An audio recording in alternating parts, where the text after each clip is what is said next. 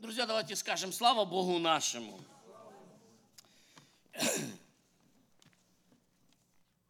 Я сегодня буду проповедовать на такую тему. Она, на мой взгляд, напрямую связана с хлебопреломлением, но я хотел бы эту тему сделать практической. Я хотел бы, друзья, поговорить не об отвлеченных вещах. Я сейчас прочитаю место Писания, вы поймете, о чем я говорю. Я хотел бы сегодня проповедовать, друзья, о том, что касается нас, и я сказал бы, нашей повседневной жизни. Тема моей проповеди, друзья, Вавилон. Короткая тема, короткое название. И уже когда я говорю это, приблизительно что-то всплывает у вас. Я прочитаю всего-навсего один стих из Священного Писания, и мы коротко порассуждаем перед нашим служением. Слово Божие написано так. Это Откровение, 17 глава, с 5 стиха и ниже. Ну, давайте возьмем с 4. «Жена была облечена в порфиру, в багряницу, украшена золотом, драгоценными камнями и жемчугом, и держала золотую чашу в руке своей, наполненную мерзостями и нечистотою блудодейства ее». Мне нужен 5 стих. «И на челе ее написано имя, тайна, Вавилон, великий, мать блудницам и мерзостям земным». Во-первых, друзья, я хочу сказать, что на самом деле каждое место Священного Писания имеет то, что мы называем богословские объяснения. Другими словами, когда мы говорим о Вавилоне, есть понятие. Я перечитал множество материала, что такое Вавилон, о чем вообще пророк говорит, когда он говорит о Вавилоне Великом. И вы найдете сегодня в интернете массу версий. Что это Москва, что это Рим, что это католическая церковь. Я не буду эти версии озвучивать, и, конечно, у меня есть своя версия. Я просто хочу сказать, друзья, о том, что при том всем, что существует некое богословское толкование любого места Священного Писания. Но то же самое место Священного Писания, оно может говорить лично к тебе о вещах, которые не связаны в общем с чем-то, но которые связаны лично с твоей жизнью сегодня. И об этом я хочу, друзья, говорить. Во-первых, для того, чтобы понять и разобраться, что такое Вавилон, и как это касается нас, друзья, я заметил, что большинство из народа Божьего вообще не понимает, что произошло, когда строилась Вавилонская башня. Скажите мне, друзья, какой грех вавилонян был тогда, что Бог смешал их языки? Какой был грех? Гордость. А сегодня меньше гордости. Подумайте, друзья, над этим. Какой был грех? Ну что, на самом деле они могли построить такое строение, которое бы достало до жилища Божьего. Могли построить? Они хотели поставить имя. Писание так говорит. Друзья, я просто, понятно, что мы, цитируя Писание, мы можем цитировать, знаете, сам суть. Я хотел бы понять, друзья, я вам дам свое, так сказать, понятие того, что происходило в Вавилоне, для того, чтобы просто вы поняли саму идею, которая стоит за словом «Вавилон». Вы знаете, когда происходила Вавилонская башня? Это было сразу после чего? После потопа. Это было сразу после потопа. На мой взгляд, друзья, они там собрались и начали решать. Думаю, недавно был потоп. Можно ли построить такую высотку, в которой, если Бог захочет нас еще раз потопить? Чтобы мы в этой высотке могли, хотя бы кое-кто из нас пережить. Не тех, кто Бог выберет, а тех, кого мы выберем. Давайте построим такую башню, чтобы, если он задумает что-то сделать в следующий раз, чтобы он просто это сделать не мог, потому что он же не может налить воды. Давайте обсчитаем, сколько можно налить воды. И так, давайте это все сделаем. Друзья, я не хочу углубляться в это все, потому что это, конечно, совсем другая проповедь и совсем другая идея. Но идея, которая стоит за Вавилоном, друзья, на мой взгляд, это сделать что-то так, чтобы Бог стал просто бессильным в твоей жизни. Это сделать что-то так, чтобы лишить его права и власти распоряжаться твоей жизнью, друзья. Вообще-то, конечно, для человека неверующего эта идея здравая. И очень многие люди так и думают, что Бог, Он где-то там далеко, и Он вообще не имеет никакого отношения ни к истории, ни к... Но если мы, люди верующие, друзья, приходим к этому выводу, это значит, что мы с вами попали, и мы не в числе невесты, а мы в числе тех, кто Писание называет Вавилон Великий. Итак, друзья, цель вот этого, что происходит, или цель Вавилона, я верю, что Вавилон сегодня распространяется по всему лицу земли. И я не буду говорить сегодня о том, что происходит по всему лицу земли. Я хочу коснуться только того, что происходит в церкви. Но цель этого всего, друзья, это вывести людей из-под контроля Божьего, сделать людей гордыми, сделать людей такими, чтобы они не обращали внимания на Бога, чтобы они почитали свое величие, чтобы они поверили в силу разума, чтобы они поверили в силу науки, чтобы они поверили в что хочешь, только не в Бога и ее сила. Вот что такое, на мой взгляд, Вавилон. И теперь вы должны понимать, друзья, я еще раз хочу, я не хочу углубляться, потому что у меня есть свое мнение. Знаете, мы воспитаны были в атеистической школе, и атеисты привили эту мысль всем нам. Знаете, вот такую мысль нам привили. Чем дальше назад, тем тупее были люди. Вы тоже так считаете? Что чем дальше назад, тем тупее люди. А миллионы лет назад там вообще какие-то пещерные люди бегали. Да? Посмотрите, атеизм сегодня вложил эту мысль, и эта мысль, она существует на каком-то подсознательном уровне. И я в определенный момент встал и задумался, думаю, так ли это, друзья? Так вот я вам скажу, я не верю, что чем дальше назад, тем тупее были люди. Я даже более вам скажу.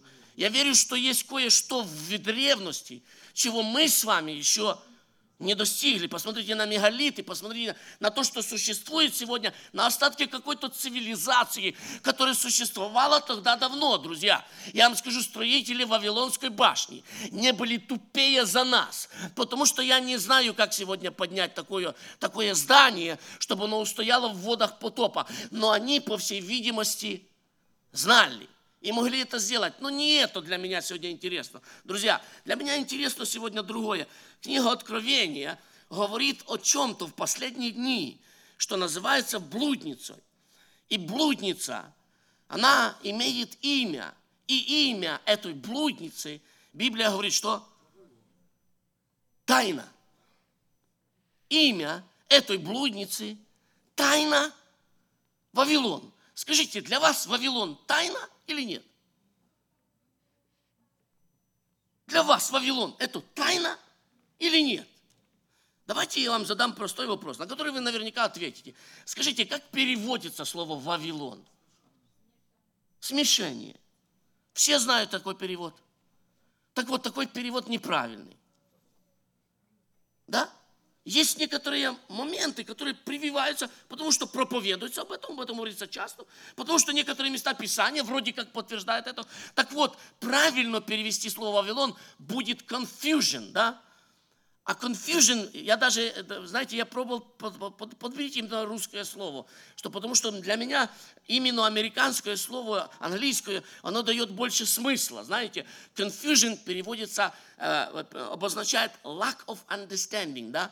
Это когда человек потерянный, да, когда он в таком положении, в котором вроде все есть, но он не понимает, что делать дальше. Так вот, Вавилон, друзья, правильно будет перевести Вавилон, это confusion через смешение. Братья, проверьте, я специально проверял это все. Как перевести confusion? Американцы, помогите мне. Как? Растерянность, замешательство. Да? На мой взгляд, друзья, даже почему я использую американский термин? Потому что он даже в медицине есть. Да? Confused в медицине по-американски описывают людей, которые имеют некоторые mental disorders. Да? Ну, извините, я уже на английский перехожу. Но я думаю, вы понимаете, о чем я. Послушайте меня внимательно. Друзья мои, Вавилон – это идея, это нечто, что происходит сегодня в народе Божьем посредством смешения привести человека в confusion, привести человека в непонимание, привести человека в такое странное состояние, друзья. И я объясню это, я возьму, может, 10-15 минут, и постараюсь вам объяснить, почему, друзья, я вообще избрал эту тему на хлебопреломление. Потому что от любой болезни должен быть treatment, да, должно быть лекарство. И мы поговорим сегодня о болезни, и поговорим сегодня о лекарстве, друзья. И так я верю, что в последние дни наступит время, когда то, что называет Писание Вавилон Великий, оно будет распространяться и увеличиваться. Как хотите, так и называйте. Или это учение, или это идея, или это еще что-то, друзья. Но то, о чем я буду говорить, друзья, вы реально видите, вы реально переживаете. Что такое Вавилон? Вавилон – это смешение. Вавилон – это примесь. Вавилон – это нечто добавленное. Чтобы объяснить вам, мне очень нравится объяснение, которое использовал когда-то Кент Ховинд в своем семинаре. И он объяснил это так. Он сказал, что если вы возьмете крысиную отраву, то крысиная отрава, она на 99% состоит из хорошей пищи. И только 1% в этой отраве крысиной находится яда. Еще раз, друзья, подумайте. 99% хорошей пищи и 1% яда. Что это такое? Это Вавилон. Это Вавилон, друзья. Вы поймите меня правильно, на сегодняшний день что происходит сегодня особенно, я еще раз говорю, я не хочу анализировать мир. В мире это происходит 100% и происходит, и мы процесс, который происходит в мире, мы остановить не можем. Но этот же процесс происходит сегодня в церкви. Знаете, какой процесс? В чистоту жизни, учения, служения Церкви Христовой начинает входить что? Примесь. Начинает ходить примесь. И проблема, друзья, послушайте, может, вы меня неправильно поймете, проблема даже не в примеси. Друзья, проблема в процентовке. Понимаете, о чем я говорю? Я вам объясню сейчас, это все очень просто. Смотрите, если человеку взять и дать змеиный яд в чистом виде, и он этот змеиный, подмешать его в пищу, в хорошую, и он скушает этот змеиный яд, угадайте, что будет? Он умрет. Он отравится и умрет. Но если вы возьмете какую-то микроскопическую... Я сейчас не буду давать вам эти цифры, если вам интересно, вы можете это исследование найти, оно есть в интернете. Если возьмете и добавите очень-очень-очень маленький процент этого яда, угадайте, что произойдет. Ничего. Может, человек чуть поболеет, может, что-то... Но умереть он что? Не умрет. Знаете, что надо сделать дальше? Чуть-чуть добавить процентовку. Человек опять чуть-чуть поболеет, и опять что? Не умрет. И вы знаете, что можно дойти до такой степени, когда змеиный яд человеку что? Не вредит. Вы понимаете, что я говорю сейчас о вещах абсолютно духовных? Я не говорю сейчас о змеином яде. Если кому-то интересно иметь иммунитет против змеиного яда, пожалуйста, это ваше право. Я говорю сегодня о вещах духовных, друзья. Вы поймите меня правильно, что делает сегодня сатана, что такое Вавилон. Это примесь, но это не примесь чистого вида. Если сегодня, давайте я вам объясню, и вы меня поймете. Давайте я вам приведу пример сегодня нашего внешнего мира, не церкви. Друзья, 15-20 лет назад, вы знаете, что когда Барак Обама избрался президентом, они сделали исследование и нашли, что один из пастырей, который должен молиться за Барака Обаму, оказывается, в прошлом был против гомосексуалиста. Кто слышал об этой истории? И ему дали отвод и сказали, что ты не можешь молиться, потому что ты в прошлом был против гомосексуалистов. Этот пастырь сказал, вы знаете, тогда в прошлом тогда все были. Все были против, я сейчас не такой, я сейчас за гомосексуалистов. Все нормально. У меня сейчас все в порядке. Но тогда в древности, тогда, 20 лет назад, тогда все были против. Это правда или нет? Правда. А сегодня все пастыря за. Вы понимаете, друзья, что за 20 или 30 лет примесь вошла, Вавилон вошел, великая блудница начала свою работу, она изменила умы. Смотрите сюда, друзья, если вы сейчас поговорите и поставите, например, вопрос педофилии, вы знаете, что такое педофилия? то большинство общества возмутится и скажет, как? Это невозможно, это недопустимо, это страшно. Но дайте время, вы увидите, что самые страшные грехи к приближению Дня Антихриста, они будут легализироваться, потому что все больше и больше будет входить примеси, друзья. И я еще раз вам скажу, я не боюсь примеси вне. Она мне не страшна. Я боюсь примеси внутри, друзья. Я боюсь, когда мы смотрим и задаем эту conversation, я никого не хочу сегодня обидеть, но когда мы, например, задаем вопрос молодому поколению, как ты думаешь, я не буду называть, что мы спросили, да, потому что некоторые люди, которые были в этой беседе, они сейчас находятся. И мы спрашиваем, как ты думаешь, молодого человека, а вот это приемлемо? Он говорит, ну, в некоторой мере приемлемо. А я знаю, например, друзья, что в нашем поколении оно было неприемлемо. А если вы возьмете еще назад чуток, то некоторые вещи и там были еще более неприемлемы. Мы стали, друзья, более что? Терпимы к некоторым вещам. После этого мы удивляемся. Друзья, это факты. Сегодня звонят к нам люди, члены церкви, евангельской церкви, и говорят, у меня жена, у меня муж в психической больнице. У них сегодня шизофрения. Вы знаете, что такое шизофрения, друзья? Я не иначе воспринимаю это, как духовное влияние беса на дух, на душу или на тело, на определенном уровне, друзья. И это происходит не иначе, когда христианин открывает для чего-то двери.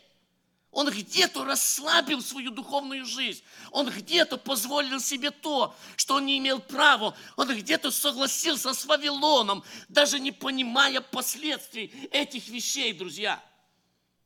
Даже не понимая последствий этих вещей.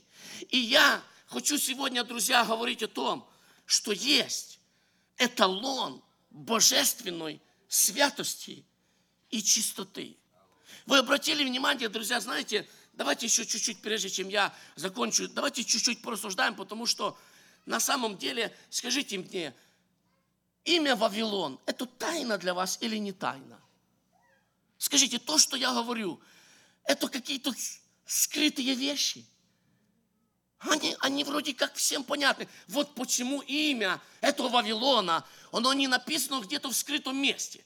Имя этого Вавилона написано где? На челе. Всем это видно, друзья. Все это понимают, все это наблюдают. И тем не менее, в чем тайна? Соглашаются. И тем не менее, друзья, мы закрываем глаза.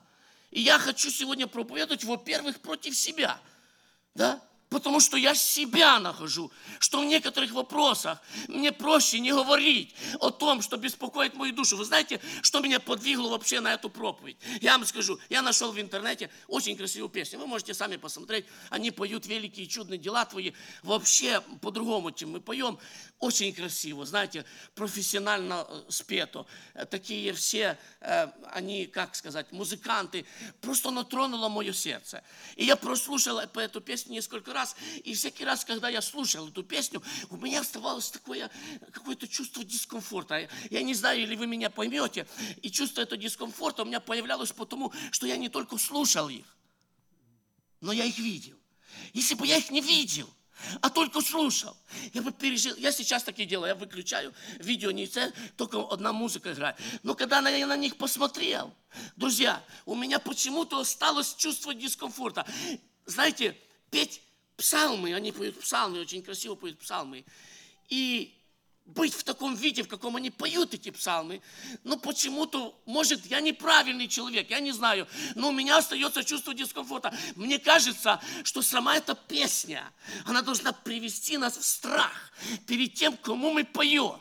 И мы должны привести, во-первых, внешний вид свой, друзья, даже ради того, что меня, друзья, смотрят. Вы понимаете меня, что когда я проповедую, я понимаю, может быть, я свободен и могу носить джинсы, но ради тех людей, которые на меня смотрят, я не одену какой-то вещи, которые бы могла соблазнить, потому что на самом деле, друзья, это вещи духовные. На самом деле люди, которые чувствуют дискомфорт и понимают, что происходит смешение, это правильно. правильные люди, друзья. Я хочу плакать сегодня о том, что сегодня все меньше и меньше людей чувствует этот дискомфорт, а большинство закрывают глаза и говорят, это можно, и это можно, и это можно. А потом мы удивляемся, что мы не можем помолиться за одержимых, мы не можем помолиться за исцеление, мы не можем ни за что помолиться, потому что Вавилон вошел в церковь. И я сегодня говорю открыто, на прямую трансляцию, друзья, нам надо возвратиться к эталону святости. Послушайте, не моей святости. Я не хочу вам сегодня диктовать и говорить, одевайтесь так, не красьтесь. Знаете, почему я не хочу? Потому что оно не работает сегодня. Я заметил, что в большинстве случаев, когда мы начинаем говорить как служителя, взрывается какой-то конфликт, знаете. Люди обижаются, некоторые уходят, да. Попробуйте сегодня обличить кого-то и сказать, вот это неправильно, я считаю, что так нехорошо. И я понял, друзья, что не всегда мне дана власть на это, чтобы говорить. Но есть же все-таки, скажите, есть эталон Божьей святости или нет? Есть, как вы думаете?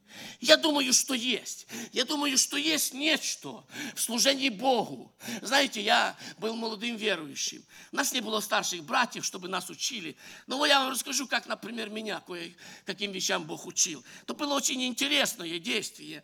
Я, знаете, посмотрел, я уже был верующий год или два, уже так с Богом более-менее на «ты», благодать действует. И я решил носить цепочку с хрестиком. Знаете, думаю, я христианин, кто-то увидит меня, я вот засвидетельствую им, что я христианин. И я взял, потому что мама наша любила эти вещи, и у нас всегда там в такой шкатулочке было там какие-то кольца, цепочки, и была, и моя там валялась. Я ее никогда не... Тут у меня пришла такая мысль, уже будучи верующим. И я взял, нацепил эту цепочку и стал на колени на молитву. Угадайте, что? У меня вот как сейчас перекрыло, вот видите, даже Бог подтверждает, у меня такое что-то случилось с моим дыханием, что я не могу ничего сказать. Я удивился, я не понял, и мне приходит мысль насчет цепочки. И я взял ее, снял, друзья. Молюсь нормально. Думаю, да нет, это чародейство какое-то. Одеваю цепочку назад, и опять у меня... И я, друзья, снял. И вы знаете, я вам честно скажу, я не собираюсь вас переубеждать. Это мое личное переживание. И вы хотите, как бы там кто-то не объяснял мне за цепочку. Я имею личное убеждение от Бога. И вы меня не убедите в другом. Я его воспринял, когда был я молодым, и оно запечатлилось навсегда. Для меня есть это как эталон. Это Дух Святой научил меня. И я верю, друзья, я хотел бы, чтобы в конце моей проповеди мы за это помолились. Потому что кровь Христа – это то, что проводит очень четкую что? Границу. Вы понимаете? И если мы на самом деле искренне помолимся, знаете, как написано в Слове Божьем? В Слове Божьем написано, что когда мы часть Вавилона, извините, что я перефразирую это все, но когда мы часть Вавилона, мы не полностью в Вавилоне, мы какую-то часть ухватили из Вавилона, и мы прикасаемся к крови Христовой. Знаете, что происходит? Потому многие из вас что? Немощны, и некоторые болеют, да, и умирают. Поймите меня правильно, происходит духовная вещь. Духовная вещь. Именно кровь Христа, она может поставить вот эту границу и разделить это все, и показать тебе это все. Если ты внимательно к этому подойдешь, Дух Божий обязательно тебе это откроет, обязательно тебе это укажет. Друзья, почему вообще это важно? Почему я вообще об этом проповедую? Знаете почему? Потому что без этого сегодня невозможно дальше служение Богу. Вы меня поймите правильно. Потому что без этого мы теряем, как церковь, абсолютно всю свою силу. Мы не можем ничего сделать. Вы поймите меня правильно, посмотрите на эту зависимость, на эти вещи. Выходит весь Израиль против величайшего города, укрепленного. И с помощью Божьей стены сметены, враг повержен, великое ликование. Происходит следующее сражение. И среди Израиля находился один человек, который имел с собой заклятое. Друзья, и Израиль не виноватый. 200, 300 тысяч, 500, я не знаю, сколько их там было на войне. Никто из них не виноватый, все идут чистые, но один Ахан заклятый, и весь Израиль теряет право на победу. Слышите меня? Вот почему, когда Анания и Сапфира утаили, они не смогли остаться живыми. В этой церкви действовал Дух Святой. Святость и уровень помазания, который был тогда, она не позволяла таким людям просто находиться в этом собрании, друзья. Вот к чему мы должны стремиться. И это была не проповедь Петра. Это не Петр бегал и убеждал всех: отдавайте все деньги. Вы знаете, как правильно жертвовать? Не знаете? Нет. Я вам расскажу, как правильно жертвовать. Они этого не делали, друзья. Это делала атмосфера Первой апостольской церкви. Присутствие Его благодати. Дух Святой, который действовал вокруг.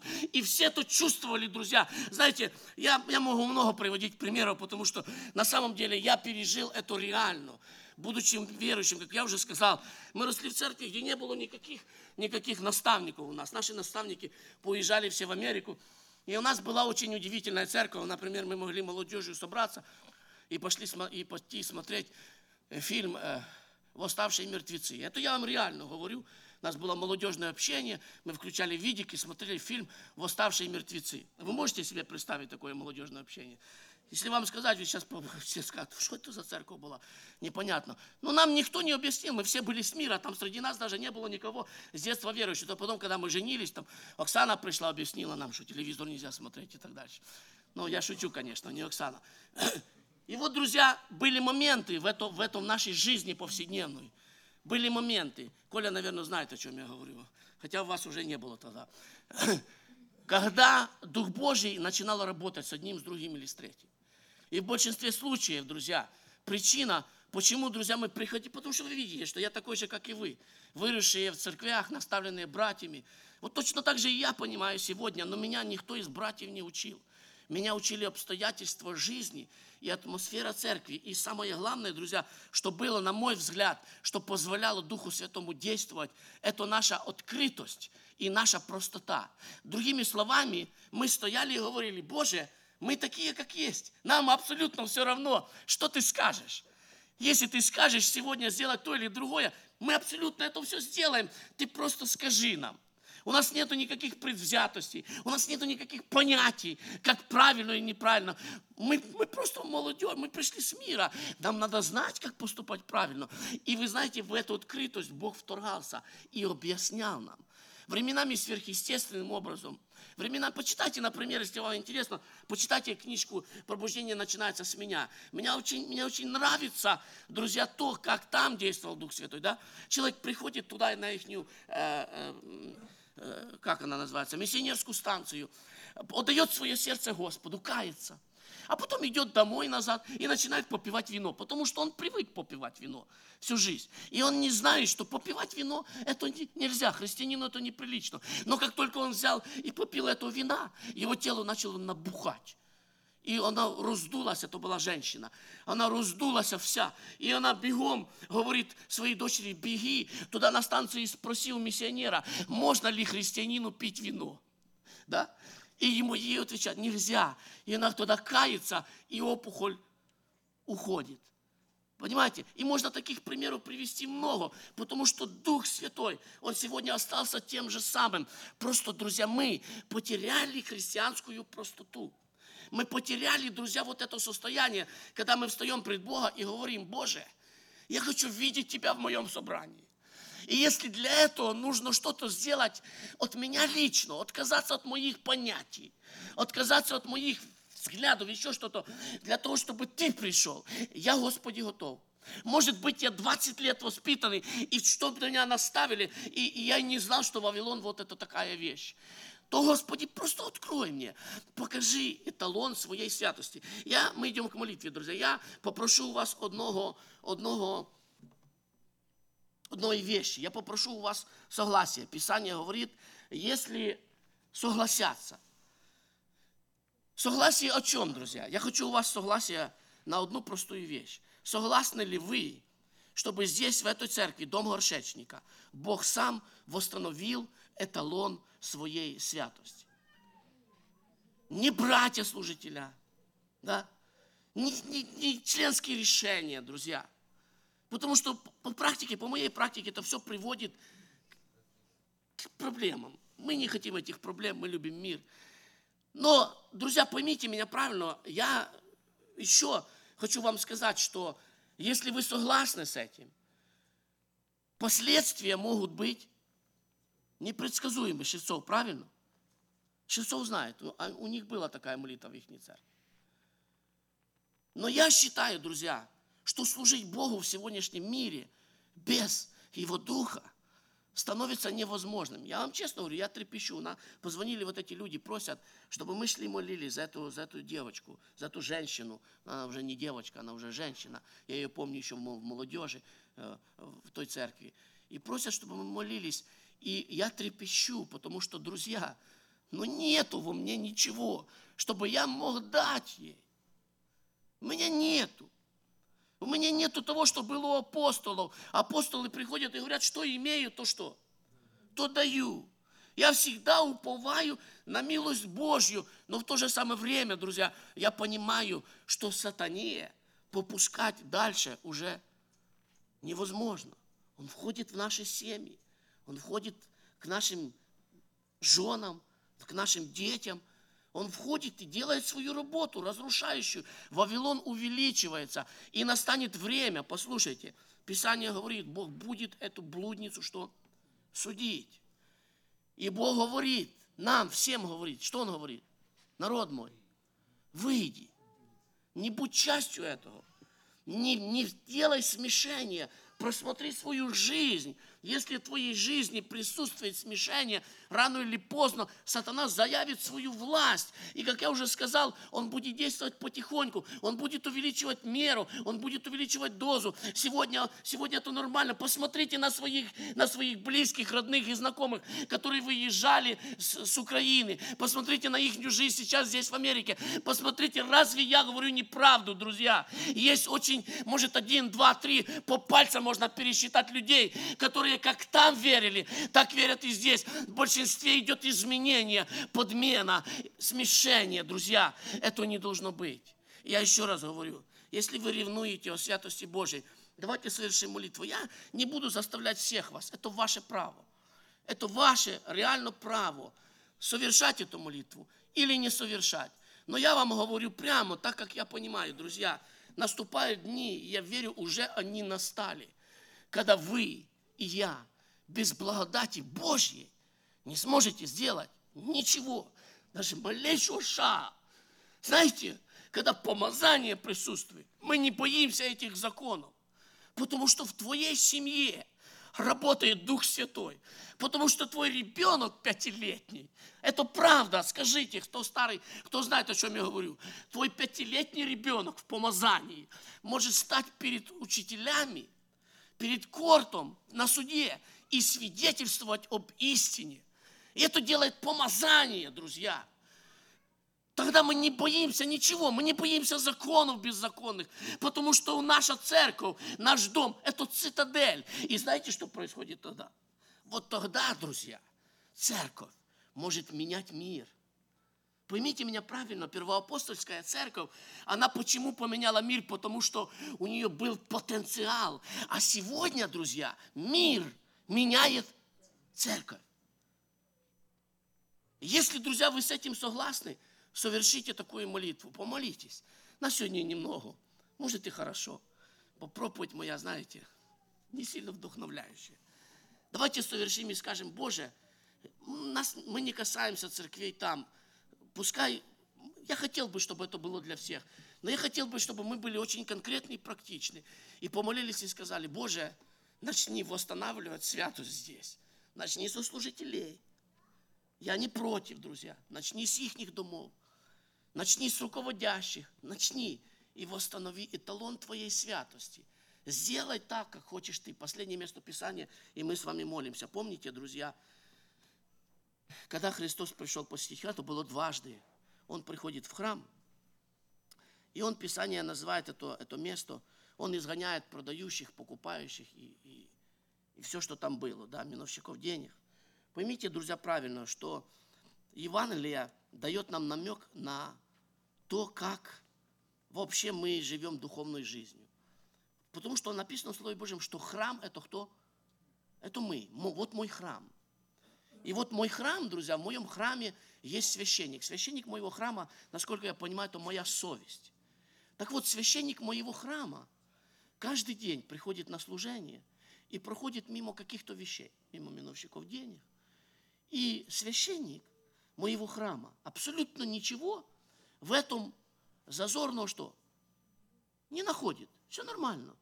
Другими словами, я обхожу свой храм, я смотрю и говорю, у меня все нормально, мне вообще не в чем каяться, мне вообще не в чем исповедоваться. Но есть эталон, который превыше моего понимания, он выше моего священника. Этот эталон – это наш Господь Иисус Христос. И вы знаете, в чем проблема? Проблема в том, что мы, как священники, порой стоим стеной и говорим Христу, что не заходи в мой храм, меня устраивают эти миновщики, пускай будут там все нормально, мир. Если ты сейчас в мой храм зайдешь, там сейчас вот такое все начнется, там все полетит, да? Там все шкеребер, там я... Друзья, не бойтесь этого. Пускай он зайдет в наш храм, мой храм, и сделает то, что он хочет сделать. Пускай он восстановит личную мою святость на тот уровень, на который он хочет. Пускай он это сделает, как он хочет это сделать. Потому что этот храм принадлежит ему. Вы можете сказать аминь на мою проповедь? Давайте помолимся.